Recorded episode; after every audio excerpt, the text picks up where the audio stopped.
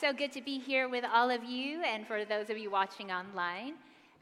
My name is Helen. I'm pastor of Community Life here at New Life. Pastor Rich is on vacation.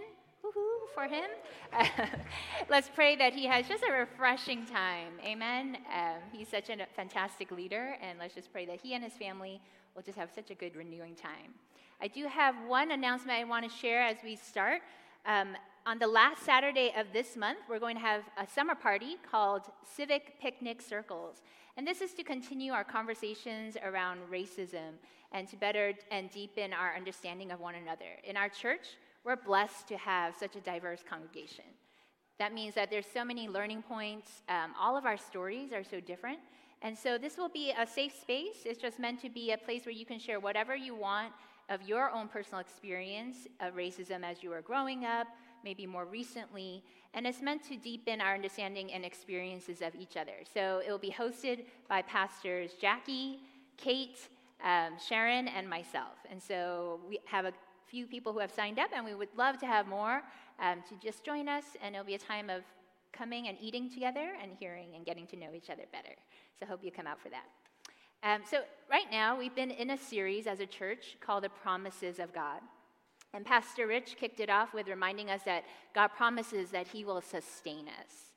And last week, Pastor Sharon led us through Psalm 23, and she reminded us, God is with us, always. And today, we're going to look at the promise that God is good. You know, and that word good, when you look at that word good or hear that word good, what comes to mind? You know, for us, we use this word so much in our everyday language that often the meaning can be lost. So we talk about a good meal, a good book, a good friend, a good husband, a good wife. Good can mean enjoyable, right? That was a good movie, right? It can mean, you know, the condition of something. You're picking out your outfit. You're like, what should I wear? Oh, wear the good shirt, right? Or it can also actually mean average. When we say something is a good restaurant, it's like on Yelp, it's 3.5 stars, right? That's a good restaurant. It's not a great restaurant. It's a good restaurant. So what does it mean when we say God is good? You know, that word itself gets mixed in so many different ways. So last week, we had that fantastic picture that Pastor Sharon shared with us of what it is to be a sheep under the guidance of a shepherd, and she had that sheep that was frolicking away, falling headlong into a ditch, only to be rescued by that shepherd who was so attentive, and then to gambol away and fall precisely back into that same ditch, and how, you know, we are under the watchful eye of our shepherd.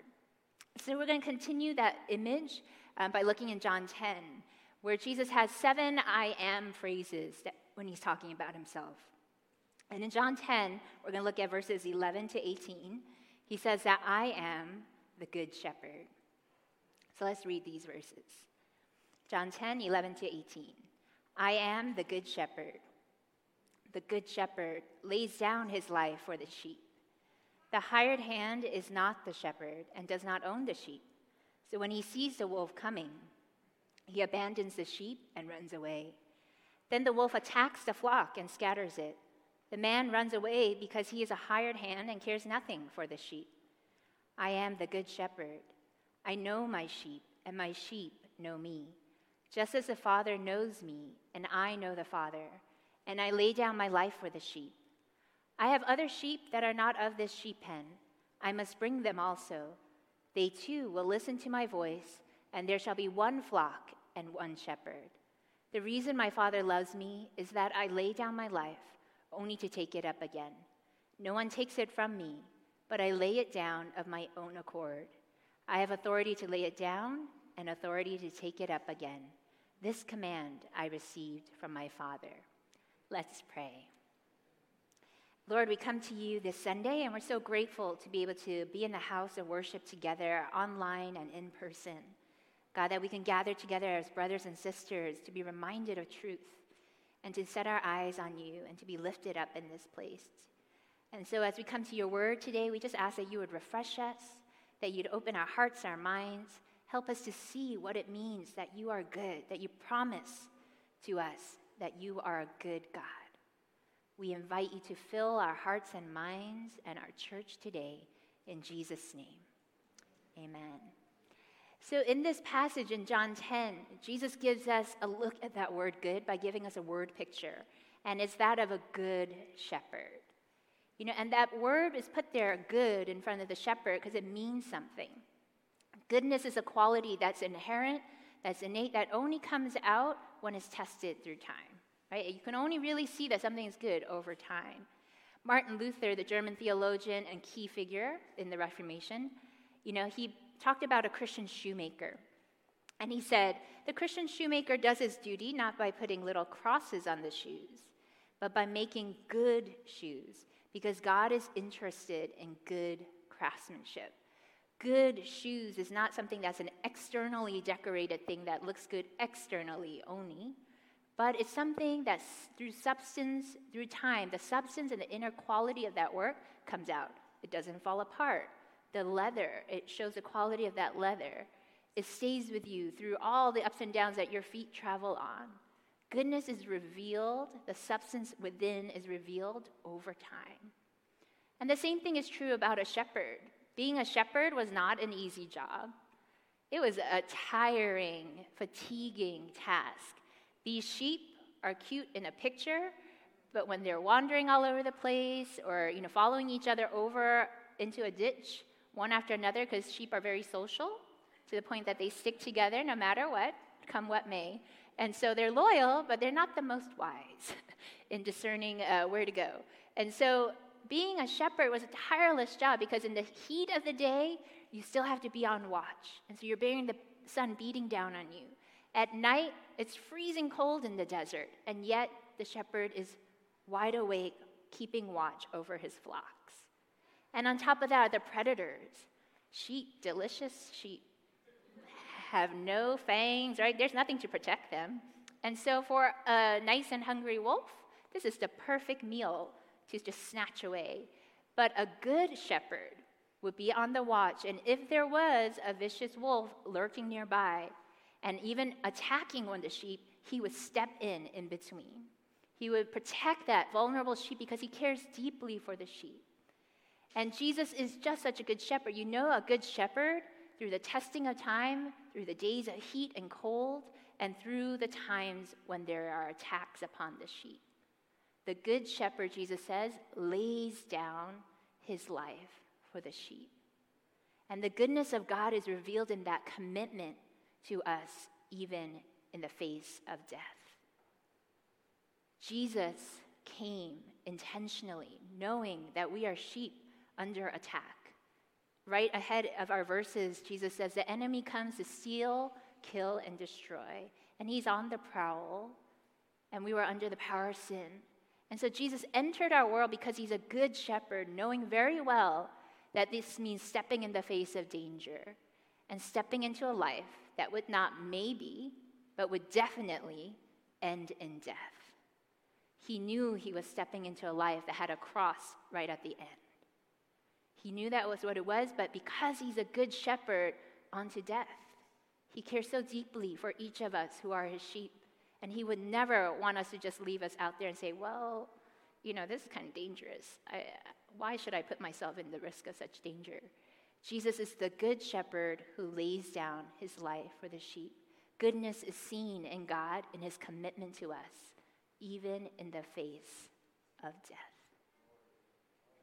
Who do you know that would do that for you, that would risk their own life, give up all of their future, give up all that they had, their relationships for you? The perfect one, Jesus, has done that on the cross for us. Not only that, but Jesus continues to say the good shepherd knows his sheep. A shepherd was one that was familiar with the sheep. It wasn't just a job of just like standing around going, okay, graze, okay, time to go, you know, but a shepherd was so attentive to each one. He actually spent all that time just watching each one going, yeah, that one's kind of lazy. I have to always poke it this way. Here's the grass. Come, find the grass, you know, or this one is so mischievous, always wandering off. We're all here, but this one always got to wander off. And then the shepherds would name the sheep after each one's personality, and over time each one had a name, and the shepherd was so familiar to us. In that picture, they all look alike, They all look kind of dirty and woolly and sound the same. But to the shepherd, each one was so dear. And a good shepherd knew his sheep, and his sheep knew him. They say that sheep have facial recognition, but they also have voice recognition.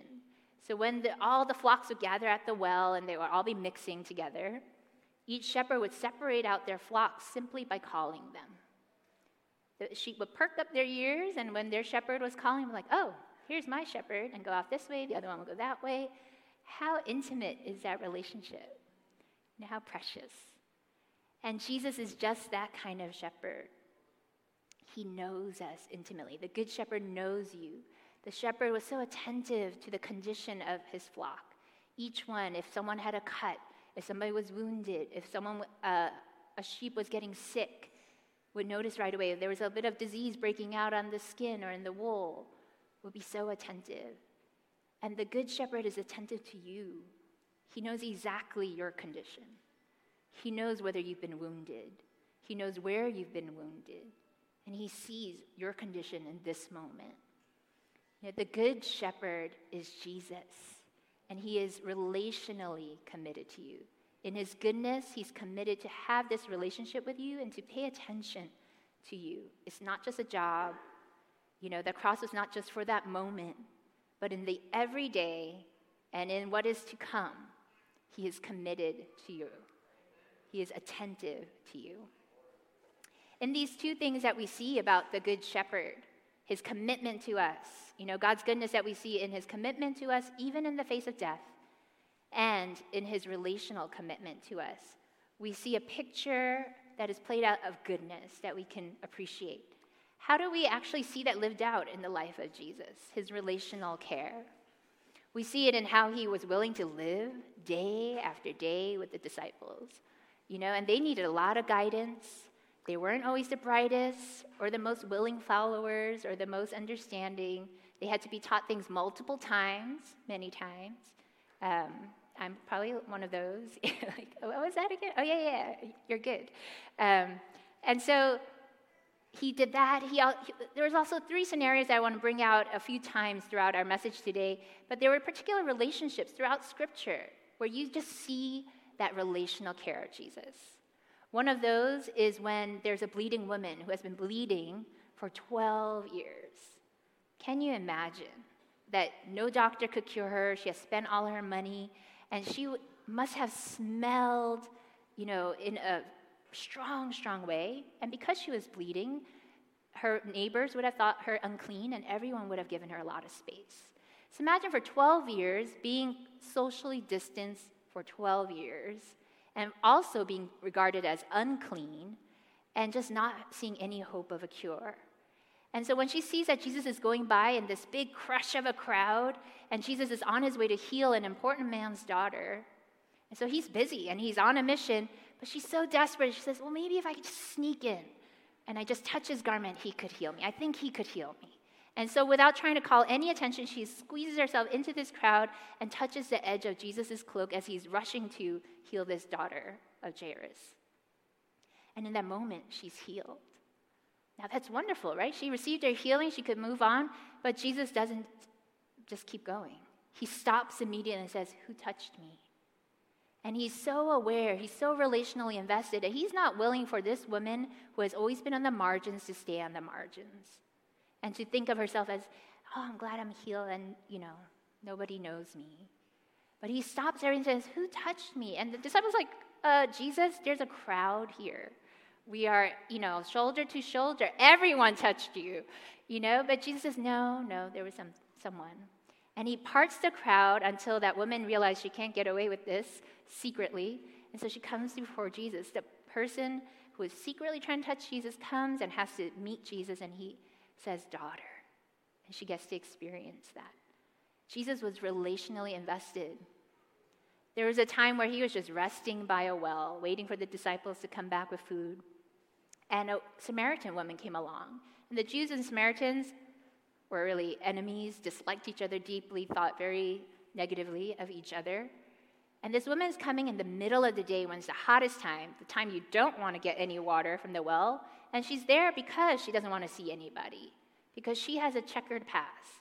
And so she sees this man, but she's like, he'll probably leave me alone. And she's getting her water, but then Jesus says, would you give me a cup of water? Jesus is so relationally invested that even when he's tired and he knows you want to be left alone, he'll say, hey, would you get me a cup of water? He'll start a conversation with you because he is relationally invested in you. He is not there to just be a God in a distance, but he wants to be up close. And so out of that initial conversation comes out her past. She's able to share a story that was originally something full of shame. He pursues her and has this conversation with someone that is a woman, that is a Samaritan, and that has this past. He crosses those boundaries. A man named Zacchaeus, chief tax collector, crazy rich, and he has made a killing off of robbing people with a little bit extra here, a little bit extra there that he's taxing. And so people despise him. But he wants to see Jesus. So he's short, so he climbs a tree, and Jesus walking by could have said, ugh, Zacchaeus, crook, right? But he doesn't do that. He stops, he sees him, and notices he wants to have that connection. He says, Zacchaeus, I want dinner. Can you feed me? You know, he invites him into this man's house instead of saying, what do you want me to do for you, right? He's so relationally connecting. And Jesus purposely notices him, and he invites himself into the home of this man that everyone else thinks so lowly of. God's goodness is seen in his relational investment in us. God is relationally invested in you. How have you seen that in your own life? How are you seeing it today? Have you seen God pay attention to you in certain ways? Maybe his personal correction in some ways, experiences of his power at work. Each of us individually, God cares to reach out to. It's not just, Christianity is not just someone else's story. It's a personal story. It's a collective story, but it's also individually personal.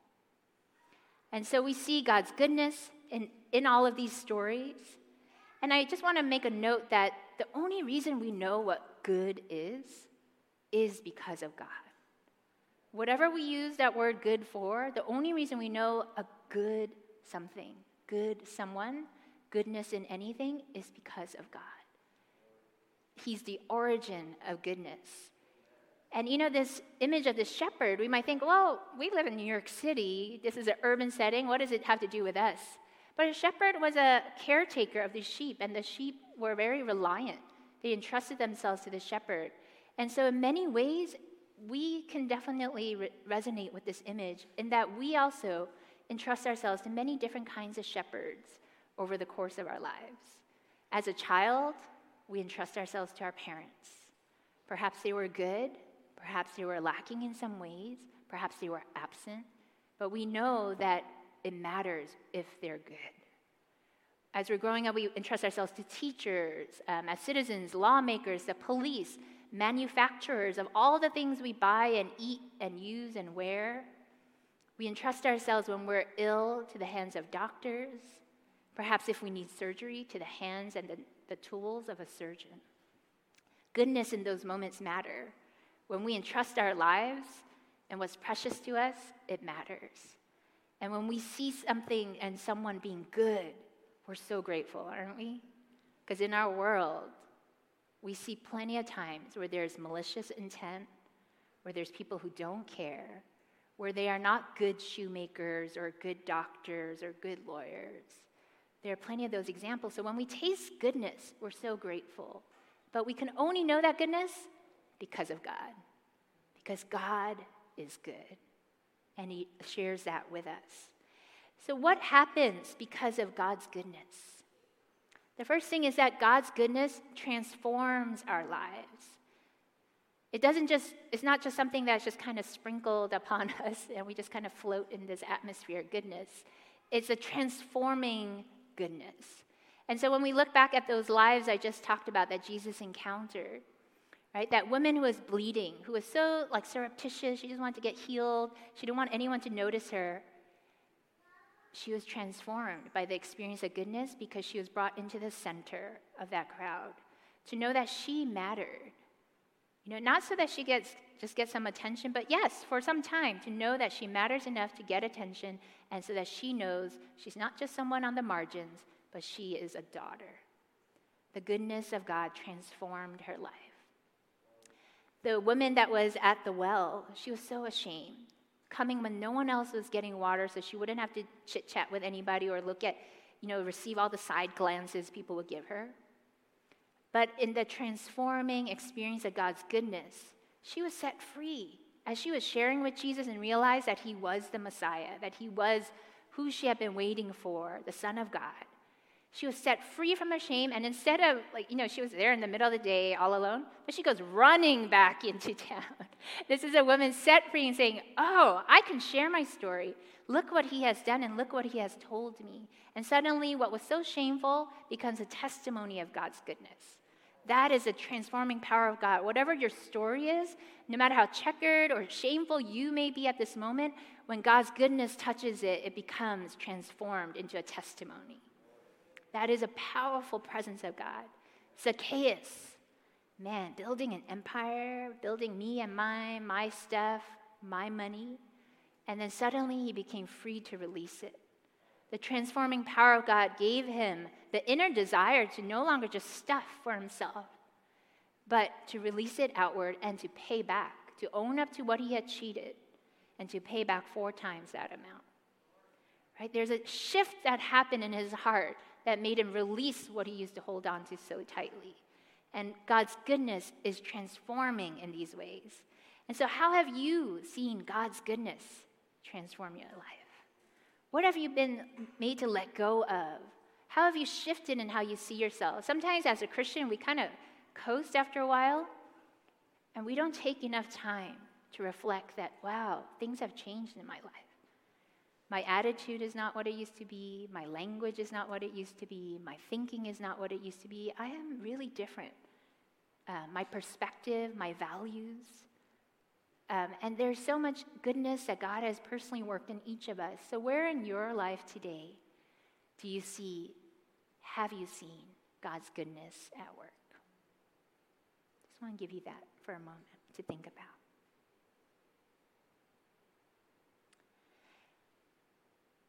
God's goodness transforms, but God's goodness will not always feel good. Because God's goodness is more committed to leading us into the ways of truth and righteousness and a full life than it is to us feeling good. So, the Bible talks about how we have to die to ourselves to find true life, right? Unless a kernel of wheat falls to the ground and dies, it will just be a single seed. But when it dies, it produces many fruit. In the Old Testament, the people of God, the Israelites, wandered around in the wilderness in circles. Can you imagine? For 40 years. Like, where am I going today? Same place I've always gone for the last 40 years. Can you imagine that life of just like, man, what is this? But, something had to die in them. Something had to be purged and let go. And it had to take that kind of wilderness period to bring that, set them free from that, so that they could step in to the promised land as the sons and daughters of God. And so God's goodness will not always feel good. It will sometimes feel like you're disintegrating. Man, everything you're used to, everything that you're so comfortable with, I had to let this go. But in that comes life that you only experience after death, right? Jesus experienced the resurrection, and he is alive and seated at the right hand of God. And that life came after his death on the cross. And for us, too, as followers of him, as we die to ourselves and say, Jesus, you are now Lord, only that life of really experiencing God's goodness, really knowing him and his faithfulness comes after that death of putting ourselves as Lord. And so God's goodness will not always feel good, but God's goodness is better seen over time. So those Israelites, they're wandering. And in that midst of that, and maybe you are in such a wilderness, you're in this period of like, what is going on? I don't feel purpose. I'm not sure what God is up to. But sometimes we'll see it way, way later as we stay the course. And it was years later, throughout Scripture, you see God's people say again and again, taste and see, the Lord is good. They go through all kinds of situations, illness, disease, war, all this stuff, and at the end, taste and see that the Lord is good. You know, that declaration, goodness comes sometimes over time. I know in my own life, the first 15 years of my life were really hard. My sister and I have an older sister, 4 years older than me. We grew up in a home where our mom was mentally ill, pretty severely, where later on she was diagnosed and we realized it was called paranoia, schizophrenia. But we were just living in this situation. And it meant a lot of darkness. It meant a lot of limitations. We weren't allowed to go anywhere. Definitely I wasn't. And over time, just increased darkness in our home. And there was so much that happened in those first 15 years that have just really shaped my life. It has deeply hurt me in many ways. It has deeply formed certain habits and understandings. And a lot of unlearning and healing has had to happen and still continues to happen. But despite that, when I look back at those 15 years and all of the period of my life, I can say God is faithful and God is good. You know, through all that darkness that we experienced, you know, somehow we saw glimmers all throughout of how God noticed. We were like nothing special. We were nobody family in the middle of Flushing, so unattached to anybody socially, so we were really not seen in many ways. And yet God noticed and he provided. When we were struggling financially, when a lot of other things were happening, he was providing little things. My mom, despite her mental illness, was a serious woman of faith, like power, prayer warrior, all of that. And it was really because of her that I have to say that I came to know Christ early. When I was 8 years old is when I made my decision to make Jesus Lord. And I still remember that day. And it was her example of faith, despite all her struggles. It was the moments that where I experienced God while I was with her, while we were praying together as a family. And so I'm so grateful because I needed that faith to carry me through that time and beyond. You know, how good is God that he allowed me to know him early. And in the midst of literal darkness in our home, as my mom's depression increased, I would often come home from school, the house would be dark, shades down, and she was just sitting in the darkness. In the midst of that darkness, there were still pockets of moments where our family was laughing, where there was just silliness. Stories that my sister and I have of things that we were giggling about, moments of goodness that we still crack up about today. Goodness was all throughout. And so when I look back, when I have that arch of time to look back on, I see, yeah, God is good. Didn't always feel good, you know, and I don't think God wanted all these things for us. But in the midst of that, he still worked all things towards the good of knowing him and becoming like him. And so my last point about goodness is not just that, you know, we see it over time, that we don't always feel good and that it transforms, but that when we encounter God's goodness, in that transforming goodness, we ourselves become carriers of his goodness. You know, goodness is a mark of a Christian. You know, if we go to a Christian, anyone, like any job, Christian baker, Christian, you know, there should be goodness there because we have encountered true goodness. I remember, but it's not always easy, right? I remember working in a nonprofit that was a toxic workplace. And I seem to have an affinity, I don't mean here, but prior to New Life, I have had many toxic workplace experiences where I was like, Lord, you must really want to do a work in me because this is one after another. But this particular nonprofit, I remember being interviewed by the boss, and I was really excited about the job because it was for a good cause. And so my first day, you know, bright-eyed, bushy-tailed, came in early, sat at my desk. I was like, ooh, nice big desk. You know, and saw my boss come in early. And so as she walks in, of course, I'm going to greet her. So I said, good morning, you know, very cheerful. And she just turned and looked at me. And then turned back, continued to talk to whoever she was talking to. And I was like, this is interesting. This is not boding very well for the future, but maybe she didn't hear me. So I said again, good morning. I'm the annoying coworker who will always greet you. And so she, again, just kind of looked, gave me a little nod, and turned back. No words at all. So I had a good feeling from that day forward what it was going to be like. And it was true. It was a tough place to work. And it was just like the morale was down. There was a lot of back-talking behind with all the staff about each other. There were really no celebrations happening at work. And there was a lot of micromanaging of like distrust, out of distrust. Did you do this?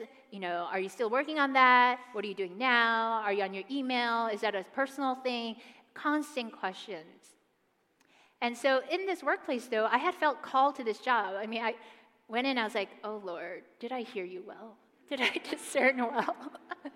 But I had really prayed about this job. I really felt that this was where I was supposed to be. And even in the midst of all that, there was just a sense of peace that God had put me here.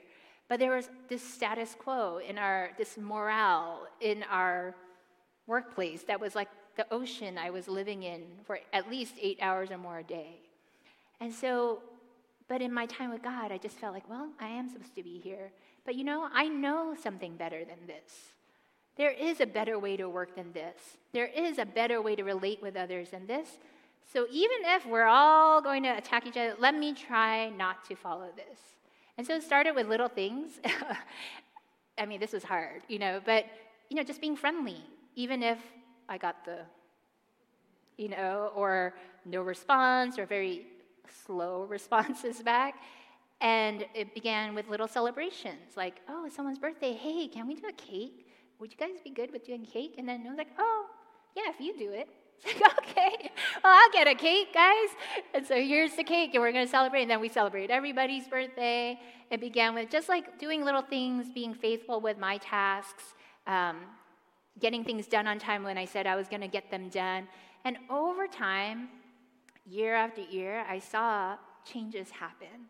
And I was so grateful because it didn't become perfect, guys. Like, it was still a tough place. But I saw people saying hello to each other. Our meetings, there were genuinely more conversation. It wasn't just a top-down, this is what we're going to do, silence, and a fear of leadership. There was a lot more dialogue. There was more input from the staff. A lot of things changed, and over time, others were also partners with me in building this kind of culture, and it was so good to see. That only could happen because of God's goodness. If I didn't taste what was possible with God, and that He is the reality over anything I'm experiencing in this world, there is no way I would have been just eaten alive in that workplace. And it really took every lunch hour, I started this practice of oh my gosh, I need oxygen, like just good air. And so I would just go to my car. Often my lunches, and my coworkers thought I was really weird, was I would just take my packed lunch into the car, which is literally parked outside the office, and then just sit there and eat and pray. Or park a little ways away and just pray, because I just needed time to just connect with God, to withstand the culture. And so there's this great quote by Thomas Merton. He's an American Trappist monk and theologian, and I think he says it so well. He says, a saint is not someone who's good, but who experiences the goodness of God. God's goodness transforms us. It makes us carriers of His goodness. So for you right now, you have different situations and places you are. Where is God calling you to kind of just show that?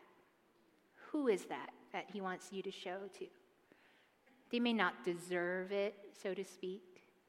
The whole culture around you may say, that's a waste of your time. But if you have tasted the goodness of God, what a beautiful thing that the world could be full of carriers of God's goodness.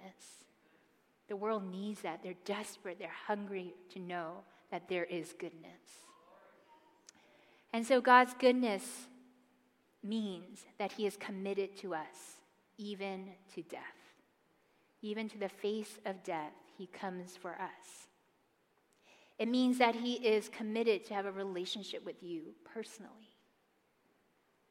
And it's not just an abstract thought, but that God is good. It's not just some thing we say. It's a promise of God. He promises that He is a good God.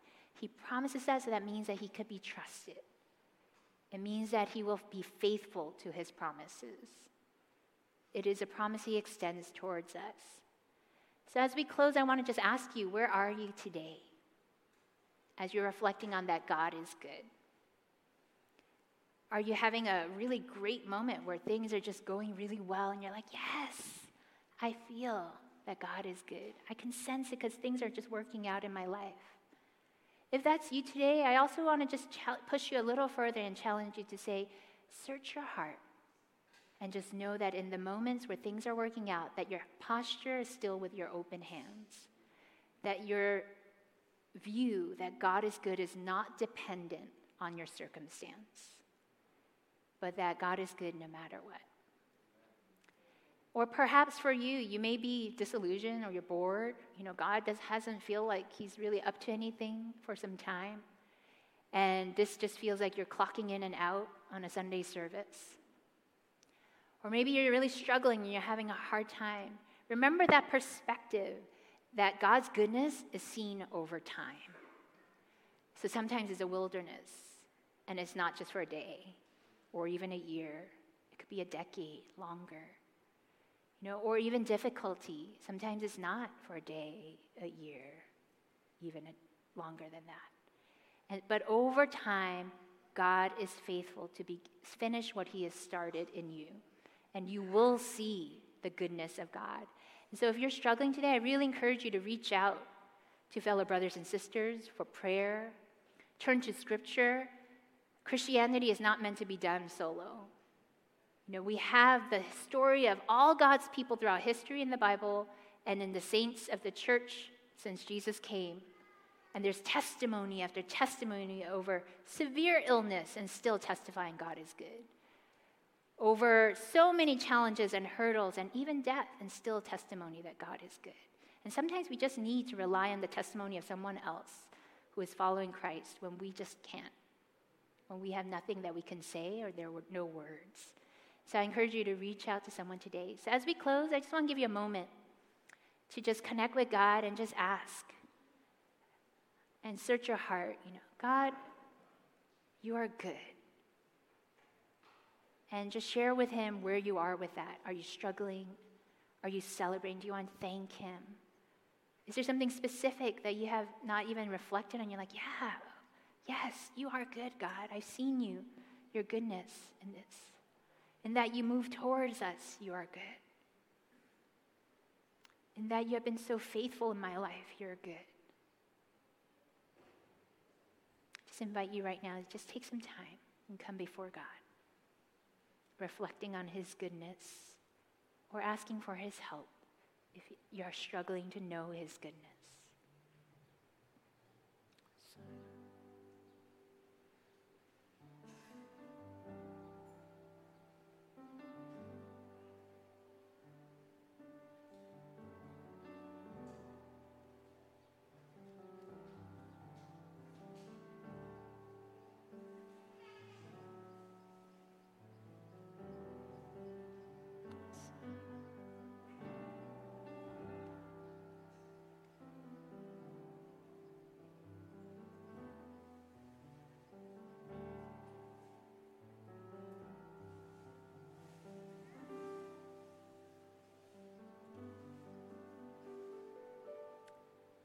Lord, we recognize and we're grateful today for your promise that you are a good God. You are good all the time. And those are not just words, a phrase. But Lord, it's a deep truth that you are good. It's a deep, loving truth that you are good. It is a holy promise that you are good. You are a good God. And no matter where we are, God, in this room, you know exactly where we are. You're the good shepherd who is attentive to all of our needs, where we are in life with you, where we are in our situations, God.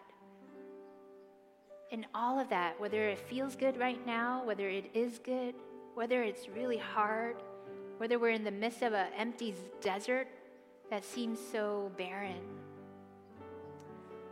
Lord, we recognize that your goodness, if it's not seen right now, it will be seen one day because you are faithful. You don't make empty promises because you are good. You are a good God. And so, God, help us today to lean into that, to recognize, Lord, the only reason we can say something is good is because of you. So thank you for the ways that you have let us taste and see your goodness again and again and again. Thank you, Jesus, for coming, for dying on the cross for us, for coming intentionally facing death on our behalf to break the stronghold of sin in our lives and to free us to become your children. God, thank you for your goodness, for pursuing us. We bless you and we praise you. And Lord, we pray this in Jesus' name. Amen. Amen. As we close out, I invite us to stand. And I invite the prayer team to come to my left.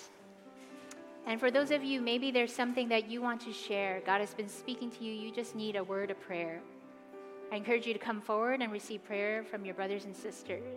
Sometimes we just need that extra. How powerful and wonderful is it to have someone pray with us? And after this, if you're watching online, I invite you into our sermon discussion. Every week following our service, we talk about what we've just discussed and preached and heard about. And that's such a great time to hear what others have learned, what others are challenged by, what others are struggling with. And it truly is an enriching conversation, so I invite you to join that by just clicking on the sermon discussion. And for some of you in this room, or maybe online, you want to know what it is to taste and see that the Lord is good. And God has been pursuing you. You know, none of us pursue the relationship with God first. God is always the first initiator. And how good is that? And so God has been pursuing you, and maybe you've never actually made a decision of faith to say, yes, I want Jesus to be Lord. But he's inviting you right now. So I want to ask you, if that's you and you've never made that decision, will you make a decision for Christ, to asking him to be Lord over your life? Your priorities will be his. All that you live for will be about him. If you want to make that decision today, you can do it by texting yes to Jesus to this number on your screen or right here, or come and see any of our staff. We would love to pray with you and give you follow-up on what it means to walk with Jesus moving forward. And so now as we close out our service, I invite you to open your hands in a posture of receiving. And we do this because we can only give what we receive from God. And so, brothers and sisters and sons and daughters of the living God, may the Lord bless you and keep you. May the Lord make his face shine upon you and be gracious to you. May the Lord turn his face towards you and give you peace. And may you taste and see that the Lord is good as you walk out of these doors and this online gathering. And may you be carriers of his goodness in the strong, mighty, and powerful and good name of Jesus. Amen.